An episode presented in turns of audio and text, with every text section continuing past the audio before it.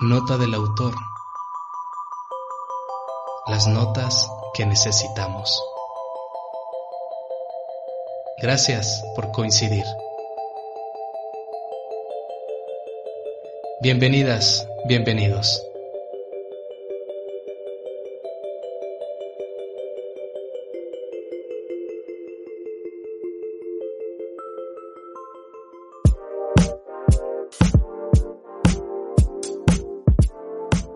¿Cómo están amigos de Nota del Autor? Muchas gracias por seguirnos en estas emisiones, podcast y en esta serie de contenidos que son muy valiosos para el desarrollo humano. Hoy tenemos un invitado muy especial. Nota del Autor se va hasta Ciudad Juárez y vamos a entrevistar a nuestro gran amigo Miguel Villalobos Figueroa. Pues antes de cederle el uso la, de, la, de la voz, voy a hablarles quién es. Miguel Villalobos Figueroa es director general de la empresa Intelios Coaching and Training. Espero haberlo pronunciado bien. Esta empresa tiene como objetivo apoyar el crecimiento organizacional y humano para la optimización de los procesos. Ya más adelante nos va a comentar nuestro amigo de qué se trata. Él es experto en temas de organización de procesos, desarrollo organizacional sistemas de calidad, Six Sigma, solución de problemas, mejora continua, manufactura esbelta, desarrollo humano e inteligencia emocional, entre otros. Tiene certificaciones muy importantes. Es ingeniero mecánico industrial con más de 15 años de experiencia en la industria manufacturera. Hizo una maestría en ingeniería mecánica por el Tecnológico de Monterrey tiene una maestría en psicoterapia gestalt. Esta maestría está enfocada al desarrollo humano. Es miembro del consejo directivo de Girasoles, Centro de Desarrollo Integral para la Persona Mayor. Es consejero del ASQLMC Juárez, México. Es una asociación de calidad. Y otras certificaciones en Six Sigma Black Belt por Sociedad Americana de Calidad, en sus siglas ASQ coach en inteligencia emocional por Smart Centros de Inteligencia y otra certificación internacional eh, como Master Coach por la Academia Interamericana de Coaching por sus siglas AIAC. Bienvenido, amigo Miguel. Qué gusto tenerte en Nota del Autor. Estoy seguro que nos vamos a enriquecer con tu experiencia y por tus conocimientos en, este, en esta área del coaching. Bienvenido. Gracias, Jaime. Buen día. Un honor estar aquí compartiendo contigo este tema. Y la idea es hablar de, coaching, coaching, este concepto que ha sido tan nombrado en los últimos eh, años y que está tomando un auge importante en los diferentes contextos de la de la sociedad y, del también contexto organizacional. Y quiero compartirles lo que ha sido para mí la experiencia en este proceso profesional de profesionalizarme en el tema del coaching, lo que he aprendido y, cómo puede servir, cómo puede servirles a los que nos escuchen para diferenciar entre lo que sí es coaching profesional y lo que todavía no es coaching y que en su momento puede causar inclusive algunos estragos. Sí, Jaime. Sí, sí, qué bueno que dices eso, Miguel, de, el coaching profesional. Fíjate que en el 2010 yo tomé un pequeño taller de unas cuatro horas que se le llamaba Coaching para la Vida. Y ahí me di cuenta que, que existía el coaching en el 2010.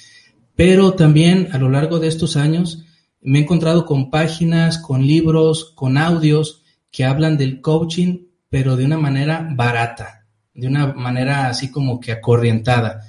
Y qué bueno que tú nos vas a hablar de esa gran diferencia entre el profesional y el que pudiéramos considerar barato. Pero para nuestra audiencia que apenas, como yo, somos novatos en este concepto del coaching, este, sería importante que nos definieras entonces qué es el coaching para de ahí partir y hablar del tema que nos ocupa, que son los mitos alrededor de este concepto. Sí, Jaime, claro que sí. Mira, voy a hacer referencia a la palabra, la palabra coach. ¿De dónde, de dónde aparece el concepto? Habla la historia que en los siglos XV y XVI, la ciudad húngara de Cox se convirtió en parada obligatoria para todos los viajeros que hacían el trayecto entre Viena y Budapest. Fue en esta ciudad donde comenzó a utilizarse un carruaje con un sistema de suspensión que hacía mucho más cómodo el viaje. Y empezó así a hablarse del Coxi Secker o carruaje de Cox, símbolo de la excelencia en aquella época. El término Coxi eh, pasó al alemán como coche, al italiano como cochillo, al inglés como coach y al español como coche siendo a mediados del siglo XVI cuando se escucha por primera vez el término en nuestro país, gracias a una declaración de Luis, Ávila, Luis de Ávila, Guerra de Alemania en 1548, se puso a, a dormir en un carro cubierto al que en Hungría llamaban coche. Años más tarde aparecerá el término coche integrado en el léxico español en una obra de Fonseca, 1569, según atestigua el Diccionario de Autoridades, 1729. De esta manera, la función de un coach, de ahí se toma el concepto coach. Coche, coach viene de coche, donde el coche es un vehículo para transportar a una persona de un lugar a otro lugar, a un lugar al que la persona quiere llegar y al igual que en el coche, el coach es el, responsable de conducir, es el cliente. El coach, el coach solamente es el, vehículo. Entonces, eso es bien importante. Un coach profesional, eh, Jaime, lo que hace es acompañar al cliente eh, que al cliente ya en el contexto de coaching profesional se le conoce como coach, coachee. Coachee es el cliente el que va arriba del coche. Entonces, un coach profesional se especializa en hacer preguntas, en hacer un acompañamiento donde respeta, lo más importante es que respeta la agenda del cliente, eh, porque finalmente es el que va manejando el, el coche. Entonces, esa sería la parte del origen del concepto coach, coaching. Es aquel que acompaña, pero de manera, acompaña al cliente, pero de manera profesional. Lo acompaña a un sitio determinado. ¿Este sitio lo determina el coach o lo determina el cliente? Lo determina el cliente, Jaime. Esa es, la, esa es, eh, esto es lo importante. Y esto es lo que ha llevado a diferentes organizaciones entre ellas la International Coach Federation, la ICF, que viendo todo este auge de, la necesidad que tiene el ser humano, tanto de ser ayudado como de ayudar, es, una necesidad que ambos, que, tenemos y que empieza a surgir esta, esta, este pseudo coaching.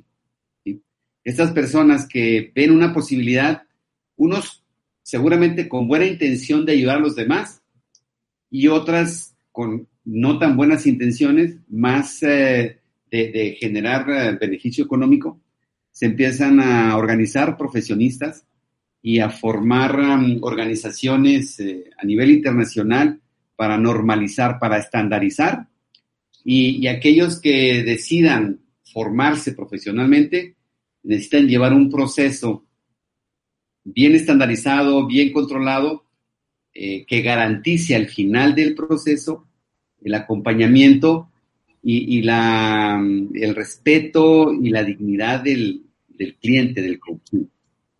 Sí, por tu formación profesional está, eh, y por tu empresa estás muy enfocado al ámbito empresarial, pero también ya vimos que tienes una maestría en psicoterapia, que también es otra forma de desarrollo humano.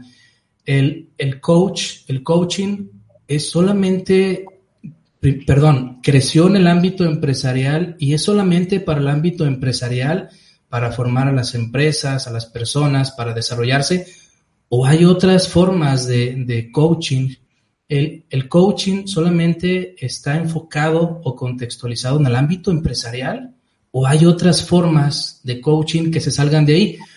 Ahora en la televisión vemos a los, a los coach de, de La Voz México y todo el mundo quiere ser coach, que permíteme ser tu coach y dirigirte y bla, bla, bla. El coach en, en concreto, el coach profesional solamente pertenece al ámbito empresarial al que, en el que tú te estás moviendo o hay otras modalidades de coach? Sí, Jaime, muy interesante la pregunta. No está limitado al contexto empresarial. Eh, hay coaching de vida. Estaríamos hablando de esas dos grandes áreas, coaching de vida y coaching empresarial, donde el coaching de vida nace dentro de la psicoterapia, nace dentro de la psicología y, tiene el propósito de ayudar a las personas. Aunque eh, en, mi experiencia, donde primero escucho hablar de la palabra coach es en el ámbito deportivo. Ahí es donde yo escucho al coach del, fútbol americano, principalmente ahí se escucha. Y entonces a mí me llega, me llega en aquel entonces la idea de que coach viene de una, del inglés, del, del, concepto americano, ¿no? De, Estados Unidos. Sin embargo, ya vimos que, no es así nada más. Coach es coche en inglés. Eh, Coxi, Coach fue la, ciudad donde, allá en Hungría, donde se empiezan a desarrollar sus vehículos y de ahí nace. Eh, coche sería aquí en inglés, bueno, pero finalmente predomina el coach, el coaching, y viene de ese, de ese, de ese idea de que el coach es un motivador en el ámbito deportivo, es un, ex, es un motivador, el coach deportivo es un motivador eh, con un alto perfil de, responsabilidad, de liderazgo, de liderazgo. Aquí aparece el tema, el tema del liderazgo, donde el, el, coach debe de tener una, una, personalidad, debe de tener una imagen, debe de ser una, una especie de influencer, así nace, entonces, pues se hace muy atractivo para, toda la comunidad el, empezarse a, autonombrar coach. Entonces, coach, y entonces empiezan a hacer coaches de todo tipo, de todo tipo, de todos los contextos, eh, porque eso vende, eso vende. Eh, por eso es que luego nace estas organizaciones profesionales con la idea de, profesionalizarlo, eh, sobre todo para llevarlo a las empresas que son las entidades a nivel social de mayor impacto. Eh, y, ahí, y ahí es donde más, donde más fuerza tiene el coaching profesional, sin que quiera decir, contestando a tu pregunta, que se quede nada más ahí, porque ha evolucionado y, puede haber un coach de vida que esté acreditado por ICF en ese contexto de coaching de vida. Muy bien. Y antes de pasar a los mitos eh, que nos vas a compartir del coach en sus diferentes modalidades, dime, Miguel, ¿por qué se dirigió el, coaching a las empresas? ¿Por qué las empresas? ¿Qué hay ahí en las empresas? A lo mejor la, la respuesta puede ser muy lógica, incrementar la calidad, etcétera, etcétera. Pero ¿por qué? ¿Qué necesidades vieron las empresas de incorporar este concepto a sus funciones, a su organigrama, a su desarrollo? Sí, fíjate cómo el, coaching empieza, estamos hablando del siglo XV, XVI. Inicialmente por allá, en principios del, año 2000, es cuando empieza ya a, crear un auge en, la sociedad. Y, los ah, consultores, los gestores del cambio organizacional, eh, en, esta, en esta necesidad de buscar, de innovar en el ámbito humano, en el ámbito del desarrollo humano y el desarrollo organizacional, aparecen diferentes eh, propuestas. Una de ellas en la que yo me especialicé en aquel tiempo, en el 2000, fue en el tema de Six Sigma. Six Sigma Black Belt es un concepto de proyectos, de optimización de procesos, donde lo que buscábamos es eh, formar equipos eh, o coordinar equipos de trabajo de diferentes especialidades para reducir costos, para mejorar satisfacción del cliente, para optimizar procesos. Entonces, eh, empieza a ver esa necesidad del contexto humano, donde, donde se empiezan a humanizar las organizaciones, las empresas. Y es cuando un concepto de psicología o de terapia que tiene más tiempo eh, no entraba en las empresas no entraba en el lenguaje, en, la estructura organizacional. Y entonces los, expertos en esos temas empiezan a, apoyarse con este contexto del coaching deportivo, eh, apoyarse en los conceptos de psicología, de psicoterapia, de programación neurolingüística y las diferentes corrientes eh, humanistas para, para hacer un, un, proyecto, un diseño que, pueda entrar a, las organizaciones y pueda gestionar las competencias interpersonales, que en aquel entonces, o se llaman las soft skills y las hard skills, las habilidades blandas y habilidades eh, duras. Eh, entonces, es así como entra, Jaime, el, el coaching a las organizaciones. Sí, me parece muy interesante cómo esta oleada de información eh, proveniente de las teorías o corrientes psicológicas humanistas se van impregnando o se van permeando en diferentes contextos. La psicología, la tercera fuerza de la psicología, el humanismo, que emergió en los años 60, 70, con mayor fuerza en los 80, se fue permeando muchos contextos y no se me hace raro que la, la empresa también es que es un ente, también haya este se haya enriquecido de toda esta oleada de información humanista, humanística de crecimiento y desarrollo personal. las empresas están creadas por, por, por humanos. Ahora sí, este, Miguel, en, cuando platicábamos acerca de, de grabar un podcast para nuestra audiencia, eh, tú me habías dicho de de un tema que a mí me, atrajo muchísimo, los mitos que hay alrededor del coaching y de sus modalidades. ¿Por dónde podemos empezar? Platícanos. Sí, Jaime, claro que sí, mira, ya hicimos un poquito de contexto, de dónde viene la palabra, coaching deportivo, de ahí nace eh, la idea de hacer algo extraordinario para acompañar a los equipos, a las personas, y que tengan resultados trascendentes, que tengan alto rendimiento. Y eso es lo que estamos buscando todos, individualmente y eh, organizacionalmente, tener alto rendimiento, tener resultados extraordinarios. ¿Y cuáles son los mitos? Hay una, hay una necesidad esencial en el ser humano de ayudar a los demás. Creo que de ahí nace, nace esa necesidad de, yo me encuentro como tú mencionabas, un taller al que yo participé y digo, wow, eh, qué, interesante manera de llevar el taller, qué interesante manera de, gestionar ahí las emociones, las situaciones de las personas. Y entonces muchas personas, como a mí me pasó, dije, yo quiero ser coach, yo quiero ser coach, porque va y, va y, y, tienta a, esa, a ese inclusive ego y esa necesidad de ayudar. Y entonces ahí nacen muchos pseudocoaches, eh, donde hay escuelas eh, muy básicas que te enseñan una técnica, un, formato, un modelo, y crece, crece alrededor del mundo un concepto de coaching que viene del coaching coercitivo. Por allí han andado algunas, algunas eh, posts en Facebook Em, yo me formé también en esos programas y, ahí se, se, ha desvirtuado, por un lado, el tema del coaching. Entonces, ese es un mito.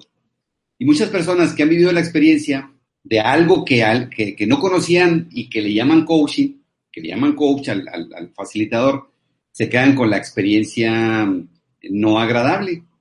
Entonces, a nosotros que nos dedicamos a esto profesionalmente, nos cuesta luego trabajo entrar a las empresas o a las sociedades hablando de coaching, porque pues la connotación ya para muchas personas no es muy positiva. Eh, ese sería un mito de que, de que ese coaching Eh, es ese, sí, sí hay, tiene una, esa parte coercitiva, pero también ya ha evolucionado. Sí, Miguel, el coaching coercitivo sería aquel líder o aquel programa de entrenamiento donde el líder eh, manipula, hace lavado de cerebro, se impone, algo como lo que vemos de repente en los entrenadores de fútbol americano, que son muy enérgicos, son muy autoritarios, que son muy directivos. No sé si a eso te refieras con el coaching coercitivo. Sí, el coaching, coaching coercitivo por, por su esencia es así como tú lo mencionas. Y estos programas que también se le conocen como liderazgo transformacional, yo lo conocí como inteligencia emocional, lo han tomado como uno de los recursos pero no es el único. Algunas empresas, algunas organizaciones se quedan nada más con eso y, y sí llegan a lastimar a personitas. Pero ya otras han evolucionado y en la que yo he participado, se utiliza muy ligeramente el coercitivo con, con fines muy estratégicos y muy bien cuidados y se apoya con programación neurolingüística, con psicoterapia gestal, con coaching ontológico, con coaching sistémico. Entonces ya ha evolucionado porque se ha encontrado que, la, el coaching coercitivo, si bien a algunas personas les sirve, a otras ya no tanto, pero aquellas empresas que se quedaron en los noventas, como es el caso de muchas empresas y muchas personas, y ahorita esta situación, Jaime, que estamos viviendo, nos está dando una, ahora sí que una reconocida para, para, para salir a una nueva realidad. Entonces, ese es un coaching que ya, que ya evolucionó. Ese sería un mito, que el coaching eh, es coercitivo, que el coaching es lavado de cerebro, que el coaching es eh, todo ese tipo de cosas que en su momento sí lo, sí lo, sí lo es. Cuando tú no tienes el cuidado de investigar quién es la organización, quién es el coach, qué credenciales tiene. Háblanos de otros mitos, otros, ¿qué otros mitos hay en torno a, a esto? Coaching coercitivo, ya lo marcamos como revisado, vamos con otro. Sí, mira, hay otro mito, Jaime. Eh, tú, lo, tú lo mencionabas hace rato, el coach eh, de cocina, el coach de finanzas, el coach de diferentes eh, profesiones, el coach financiero, el coach de calidad, el coach de este, estos de televisión, ¿no? El coach de tema estos de, La Voz México. Entonces, ellos, los, lo, ellos lo que son más que coaching son mentores, eh, son, son, no, no dudo que ojalá y todos tengan la formación de coaching, porque eso potencializa el acompañamiento de una manera extraordinaria. ¿Cuál es la diferencia, Jaime, entre un coach profesional y un consultor? Vamos a poner esa, estos uh, temas. El consultor es un experto en un tema, que puede ser un tema de comunicación, un tema de calidad, un tema de finanzas, un tema de ingeniería, un tema de cocina. Él es un consultor que tiene una receta, tiene un modelo y te ayuda a que lo implementes. El coach financiero es un experto en finanzas y él te asesora y te dice qué hacer, qué no hacer, pero dentro del mundo profesional del coaching no sería un coach, sería un mentor, un consultor. Aquí eh, lo único que queremos hacer con esto es eh, que todos tengamos claro cuál es la diferencia entre uno y otro. No quiere decir que ser coach sea mejor que ser mentor o que ser consultor. Aquí no se trata de pelearnos el concepto, sino de defender la esencia del concepto. Porque de otra manera, yo me hago experto en un tema de calidad, en un tema de finanzas, o en un tema de nutrición, y digo, bueno, pues ahora en mis tarjetas le pongo coach nutricional, le pongo coach financiero, porque eso vende. En la televisión yo he visto que hay hasta coach vocal. Entonces la, la palabra por sí misma en inglés, como tú la acabas de decir, vende. Y cuidado con eso, ¿eh? Cuidado. Ya lo estás diciendo ahorita. Sí, sí. Yo estoy eh, en este momento en un programa de acreditación por la ICF que tengo desde, desde enero y han sido horas y horas y horas y horas de talleres, de estudiar, de práctica y práctica y práctica y práctica y práctica para, para lograr eh, esa, esa maestría en un acompañamiento humano, así con, con, con bisturí, porque estamos entrando ya sea en lo personal o en lo empresarial. Entonces, por eso es que muchas veces cuando un empresario o una persona compra un servicio de coaching y se da cuenta que, que no es tal, se queda esa idea de que el coaching no sirve o de que el coaching es manipulación o de que cualquier otra cosa, ¿no? Sí, nos hablabas del alto rendimiento, lo que provoca el, coaching. ¿A dónde te lleva el coaching profesional? ¿Cuál es la meta o cuáles son las metas en una, en una empresa? Eh, para que la gente que nos escuche diga, caray, qué potencial, qué, qué forma. ¿no? Este, que, tenga bien definidos los objetivos. ¿Cuáles son, cuál es ese, cómo podrías definir el alto rendimiento que genera el coaching? La esencia, Jaime, del coaching viene de la psicoterapia, viene de la psicología. Y este, y este camino que tú mismo andas del de desarrollo humano, del acompañamiento humano, pues es un camino que requiere primeramente para ti una constante preparación, un constante desarrollo, eh, para que puedas tener energía y conciencia y todo lo que necesitas para acompañar a la otra persona. Todo tiene que ver con, el servicio, con el escuchar. Fíjate qué interesante. Eh, alto rendimiento. ¿Cuáles son las competencias clave? Y aquí, y aquí hago esta, esta reflexión. Eh, uno de los conceptos fundamentales para el coaching es estar presente. Yo ahorita estoy platicando contigo. Sin embargo, también de repente me llegan ideas de cualquier otra cosa, proyectos, eh, situaciones que estoy esperando en un par de horas.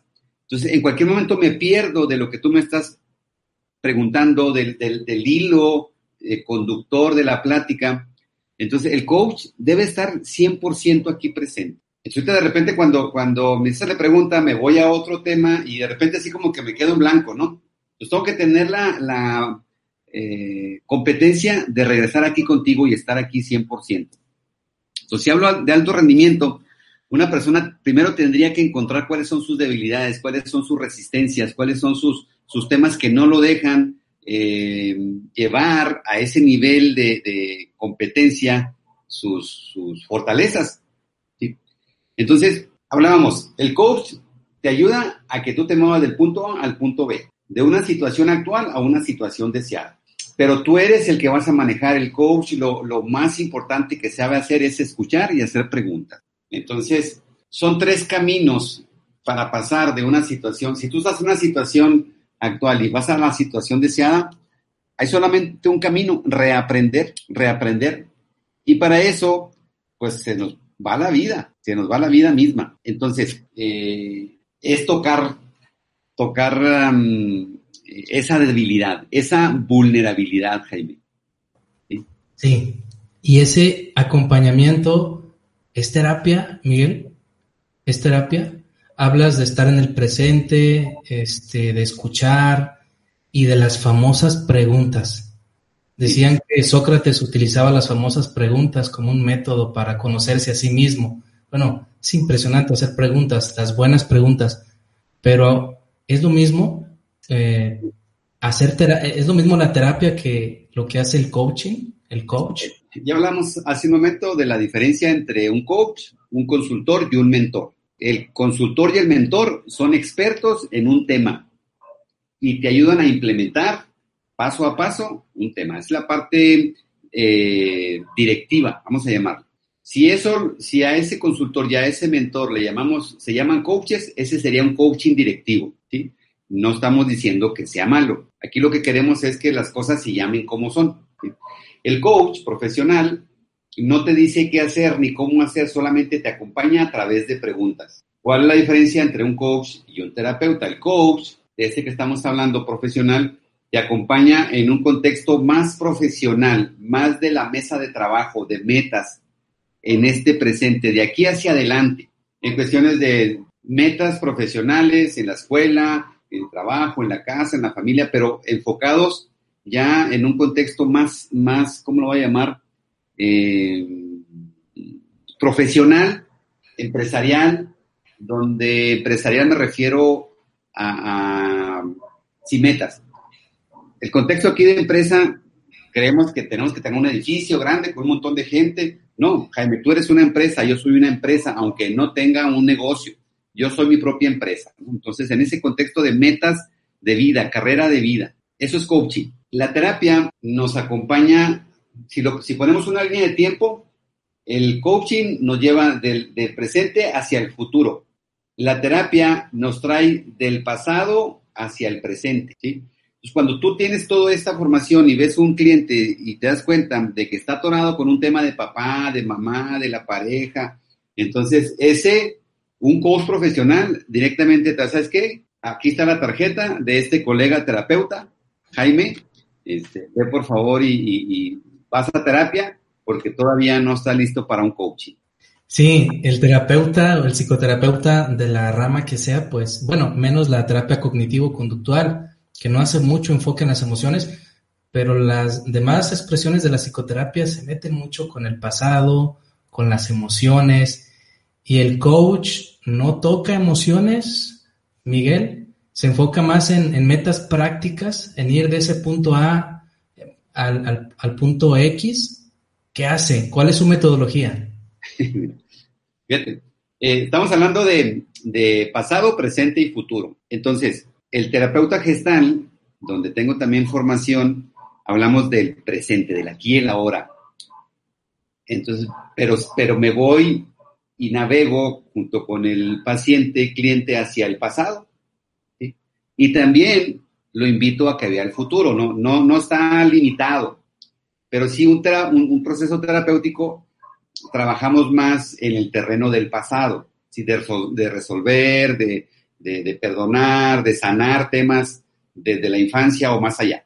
Eh, el coach profesional, en mi caso tengo la experiencia en, en terapia gestal, eh, pero si no la tuvieran, que no es requisito para formarte como coach profesional, tú puedes ser ingeniero mecánico, ingeniero eléctrico, eh, comunicólogo, este, maestro de cualquier profesión y prepararte para hacer coaching. Sería lo más ideal. Inclusive el coaching ya debería ser una, una materia obligada desde la primaria. Entonces, sí, el coach profesional, Jaime, eh, dentro de las competencias de la ICF, nos enseñan a, leer corporalidad y emocionalidad. ¿Para qué? Para ver si, el cliente necesita terapia o está, cómo, está viviendo la emoción. Entonces, sí, una pregunta es cómo te sientes, cómo está la emoción, en qué parte del cuerpo lo sientes, pero es como exploratoria, es como exploratoria nada más. Si yo como coach me doy cuenta de que mi, cliente, cada vez que le pregunto cómo está, cómo se siente, se pone a llorar. o, se quiebra, entonces eh, necesito canalizarlo con un terapeuta para que sane esa parte emocional, porque no lo va a dejar avanzar hacia donde queremos llevarlo en el proceso de coaching profesional. Sí, entonces ya estamos diferenciando con mayor precisión. Entonces, eh, ¿cuáles son los temas así muy prácticos que puede manejar un, un coaching para poderlo separar de alguien que, que necesita terapia? Sí, mira, eh, te, voy a, te voy a compartir así brevemente lo que son las 11 competencias de la, de la ICF. Son, son 11 competencias que están englobados en cuatro grandes áreas. La primera, Jaime, es establecimiento de las bases, fundamental. La, las, primeras, uh, las primeras dos competencias es eh, normas éticas y estándares eh, profesionales y un contrato. Cada hora de coaching que yo tengo con mi cliente, haz de cuenta que es eh, definir con mucha claridad cuál es el tema y qué queremos que pase en la sesión.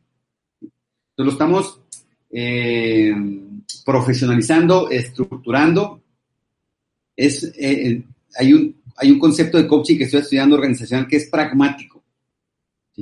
Las empresas quieren resultados. Entonces lo que estamos haciendo es, ok, si vamos, tocamos la parte humana y llevamos a la persona a, un, a un enfoque, a un enfoque en acciones y metas, pero llevándolo a que agarre la energía de la emoción, eh, de sus fortalezas internas, de su propósito de vida. Primera competencia, normas éticas y estándares profesionales.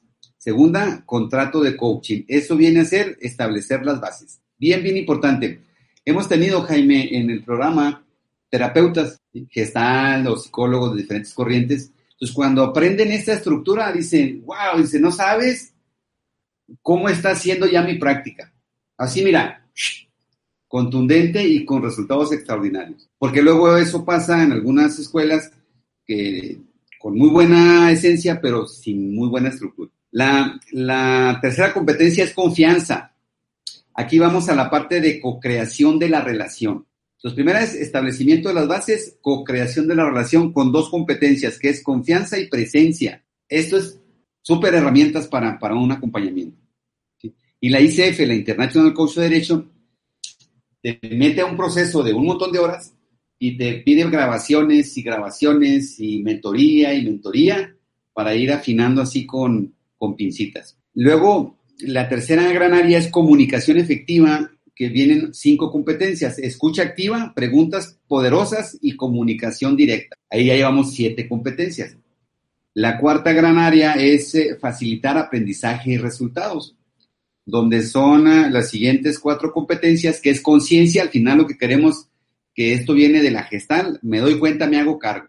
Ese me doy cuenta y me hago cargo lo toma mucho Rafael Echeverría, el doctor Rafael Echeverría, un chileno, que es el que acuña el concepto de coaching ontológico. Eh, la tercera competencia es diseño de acciones, establecimiento de metas, la 10, y 11, manejo y gestión del progreso. Son esas las 11 competencias. Entonces, ¿qué es lo que tiene coaching profesional? Una estructura. De manera que en una sesión yo me comprometo contigo a llevar las 11 competencias y hacer un proceso de transformación en esos 60 minutos eh, que te avancen hacia la meta que tú quieres. Sí, sí, es qué interesante y qué importante es ser acompañado por alguien que ya tiene una estructura para acompañar, un camino bien definido para acompañar en este mundo en el que andamos buscando soluciones, soluciones rápidas, pero a veces abusamos de eso, de buscar soluciones rápidas. Ahorita todo parece que es rápido. Ocupo, necesito un internet rápido, llamo a un Uber y que llegue rápido, mi tiempo está cortado, quiero todo rápido, quiero este, todo rápido, rápido, rápido. Y en ocasiones nos podemos perder en eso, ¿no, Miguel? En también pedir soluciones rápidas al coaching. Oye, fíjate que este, se me dificulta tener mi... Tengo una relación difícil con mi jefe y no lo entiendo, me cae gordo y cómo puedo hacerle, pero quiero que me ayude rápido, ya, ya, ya, ya, ya. En este ambiente, en este mundo tan rápido, es una exigencia que le pueden meter al, coach. Pero el coach, ¿cómo se puede defender ante, ante esto? Mira, Jaime, qué, qué interesante pregunta. Cuando el coach no tiene la profesionalización, no tiene esas competencias bien desarrolladas, puede caer en el juego del cliente. Y, entonces cae en el, juego del consultor, del mentor, del, directivo, porque estamos acostumbrados unos y otros a dar respuestas, a decir qué hacer, a dar consejos, no a hacer preguntas, no a escuchar, no a observar. Y eso es el coaching profesional.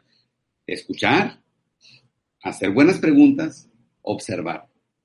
Dicen que dijo Einstein en alguna ocasión, si a mí me dieran una hora, dice, para resolver un problema, utilizaría los primeros 55 minutos en encontrar la pregunta apropiada y nada más los últimos cinco encontraría la respuesta. Entonces, todo lo que es coaching, Jaime, las horas, 200 o más horas, es para enseñarnos a desaprender y entonces empezar a hacer preguntas. Pero la pregunta se hace desde la escucha activa, desde la atención plena, que ese es otro rollo. Y ya lo decían, ahorita hacía su referencia a Sócrates. De ahí viene la esencia del coaching es yo solo sé que no sé nada. La mayéutica. Sócrates llegaba y decía, este, yo solo sé que no sé nada con esa actitud de humildad de la taza vacía. Yo no vengo a darle respuestas, vengo a hacerles preguntas. Y las preguntas abren muchos caminos, muchas ventanas y muchas posibilidades. En mi práctica profesional me he encontrado con pacientitos de diferente edad que me han dicho, híjole, nunca me había puesto a pensar en eso que me estás preguntando. Entonces, al hacer una pregunta, entramos a un, camino, a una ruta muy interesante.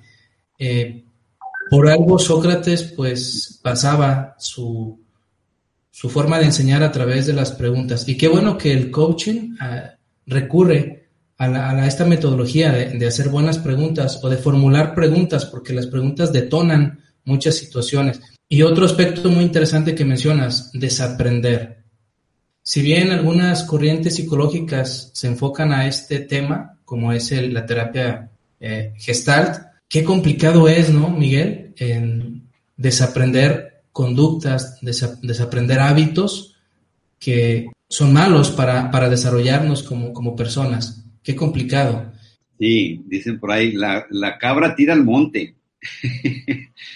sí, definitivamente. Y digo, yo que estoy en esto todos los días, estudiando, leyendo, escuchando, eh, mis clientes son mis mejores maestros cuando me presentan la situación y, yo me conecto con sus historias, me conecto con, su, con, sus historias y, en esa actitud de servicio puedo acompañarlos, aunque sea un milímetro en sus vidas. Eh, y es un gran regalo para mí, para los que nos dedicamos a esto, porque a través del cliente aprendemos también. Sin embargo, es un, es una, eh, un cliente me decía hace unas semanas, dice Miguel, quiero que me ayudes a tener un nuevo comienzo en mi vida. Firmamos el contrato, ¿no? La sesión y todo. Y digo, ¿qué tal? Ya al final, ¿no? El, aprendizaje para, para, la persona, para el cliente y para mí. ¿Qué tal si dejamos un nuevo comienzo cada día? ¿Qué tal si, si, si hacemos esos espacios de un nuevo comienzo cada día? Eh, eso le sirvió al cliente y me sirve a mí, ¿verdad? Eh, ahorita hablabas de, de, esa prisa. Tengo otro cliente eh, que es un cliente que no, que no viene. Aquí el tema, este, Jaime, de esos clientes, como luego pasa a lo mejor con los jóvenes que nos llevan los papás, que no quieren coaching, que no quieren terapia. Ese es un gran reto también. Trabajo con empresas donde un grupo de gerentes le estamos dando coaching. Llega uno y así con esa actitud de, a mí no me vas a enseñar nada, ¿no? A mí no me vas a andar con preguntitas, con eso. A mí dime qué hacer, ¿verdad? Y ahora, y rápido, son, son retos. Sí, y no, yo no conozco el ambiente empresarial como tú, pero yo me he dado cuenta cómo hay negocios o empresas que nacen y tristemente, no sé las razones, a los tres meses, seis meses, un año, desaparecen. No sé, no sé las circunstancias, pero vuelvo a repetir, estamos, vivimos un mundo de rapidez, de cosas instantáneas. Queremos que todo sea rápido, queremos cambiar rápido. Y no, el ser humano eh, aprende un sinnúmero de conductas y las lleva al ambiente laboral. El ser humano constituye una familia y las lleva y lleva esa historia familiar también al ambiente laboral. Y modificar la conducta de un ser humano es sumamente difícil. Hay gente que dice, basta con que tengas voluntad. Pues a veces la voluntad nos dura un mes, dos meses, tres meses y regresamos nuevamente a, a nuestros viejos hábitos, nuestras viejas costumbres, a nuestro estado deplorable de desarrollo, de involución, de, no crecimiento. Qué complicado es esto, Miguel. Y yo veo en el coaching, así lo estoy escuchando, una enorme posibilidad para desarrollarnos como personas y una posibilidad que te lleva de manera secuencial, con una metodología muy precisa, tú lo dijiste ahorita, con pincitas, hacia un punto determinado. Definir metas, definir objetivos, pero comprometerse. Sí, esa, esa va a ser la diferencia entre, entre un coach profesional eh, y un coach, antes les llamaba coaches piratas.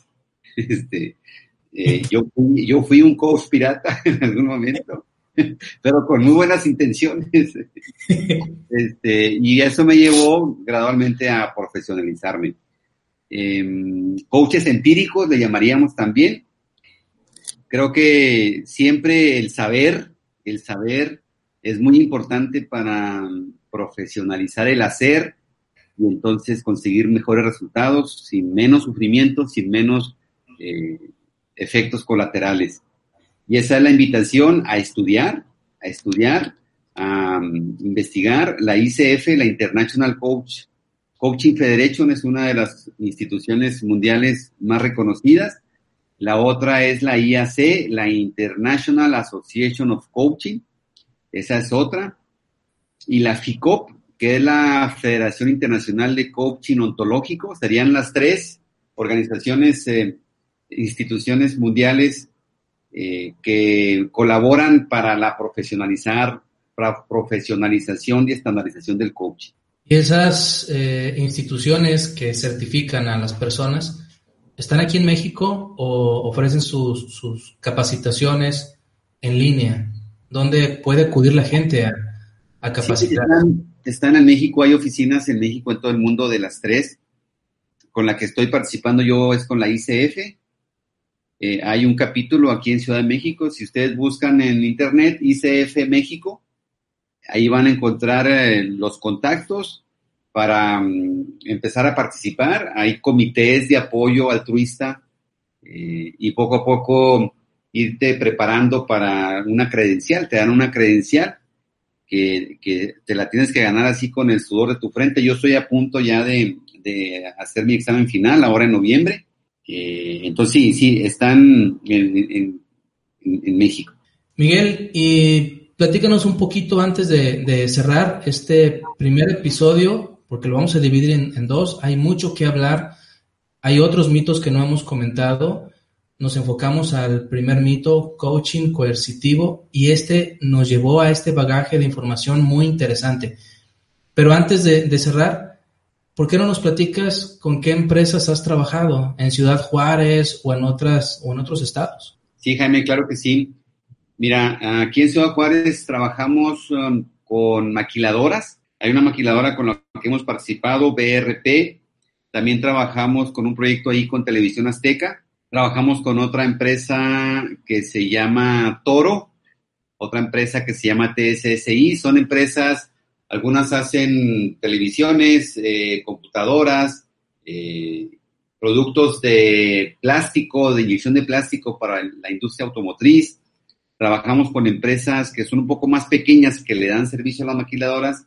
Empresas como una, que se llama Pima, que hace eh, automatización de líneas de producción. Otra empresa que da servicios de calibración para los instrumentos que utilizan las maquiladoras trabajamos con una carnicería, estamos trabajando con una cadena aquí de carnicerías en, Ciudad Juárez, otra empresa de, de alarmas de seguridad, entonces son desde pequeñas hasta grandes empresas. Muy bien, sabemos que el coaching es, un, es una inmensidad, es una inmensidad de información, nos puede dar una inmensidad de información y es una herramienta valiosísima para el desarrollo humano, ese desarrollo humano que nos puede llevar al alto rendimiento. ¿Qué te parece, Miguel, si en la siguiente etapa tocamos otros mitos del coaching? Sí, claro que sí. Sí, Jaime, eh, mira, y, las preguntas, ¿para qué coaching? ¿Para qué va a servir? ¿Cuál va a ser el, beneficio a corto, mediano y largo plazo? ¿Quién sí necesita coaching? Eh, ¿Quién no?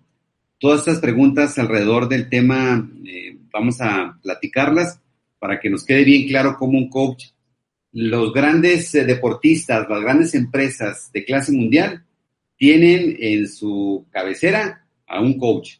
Excelente, excelente.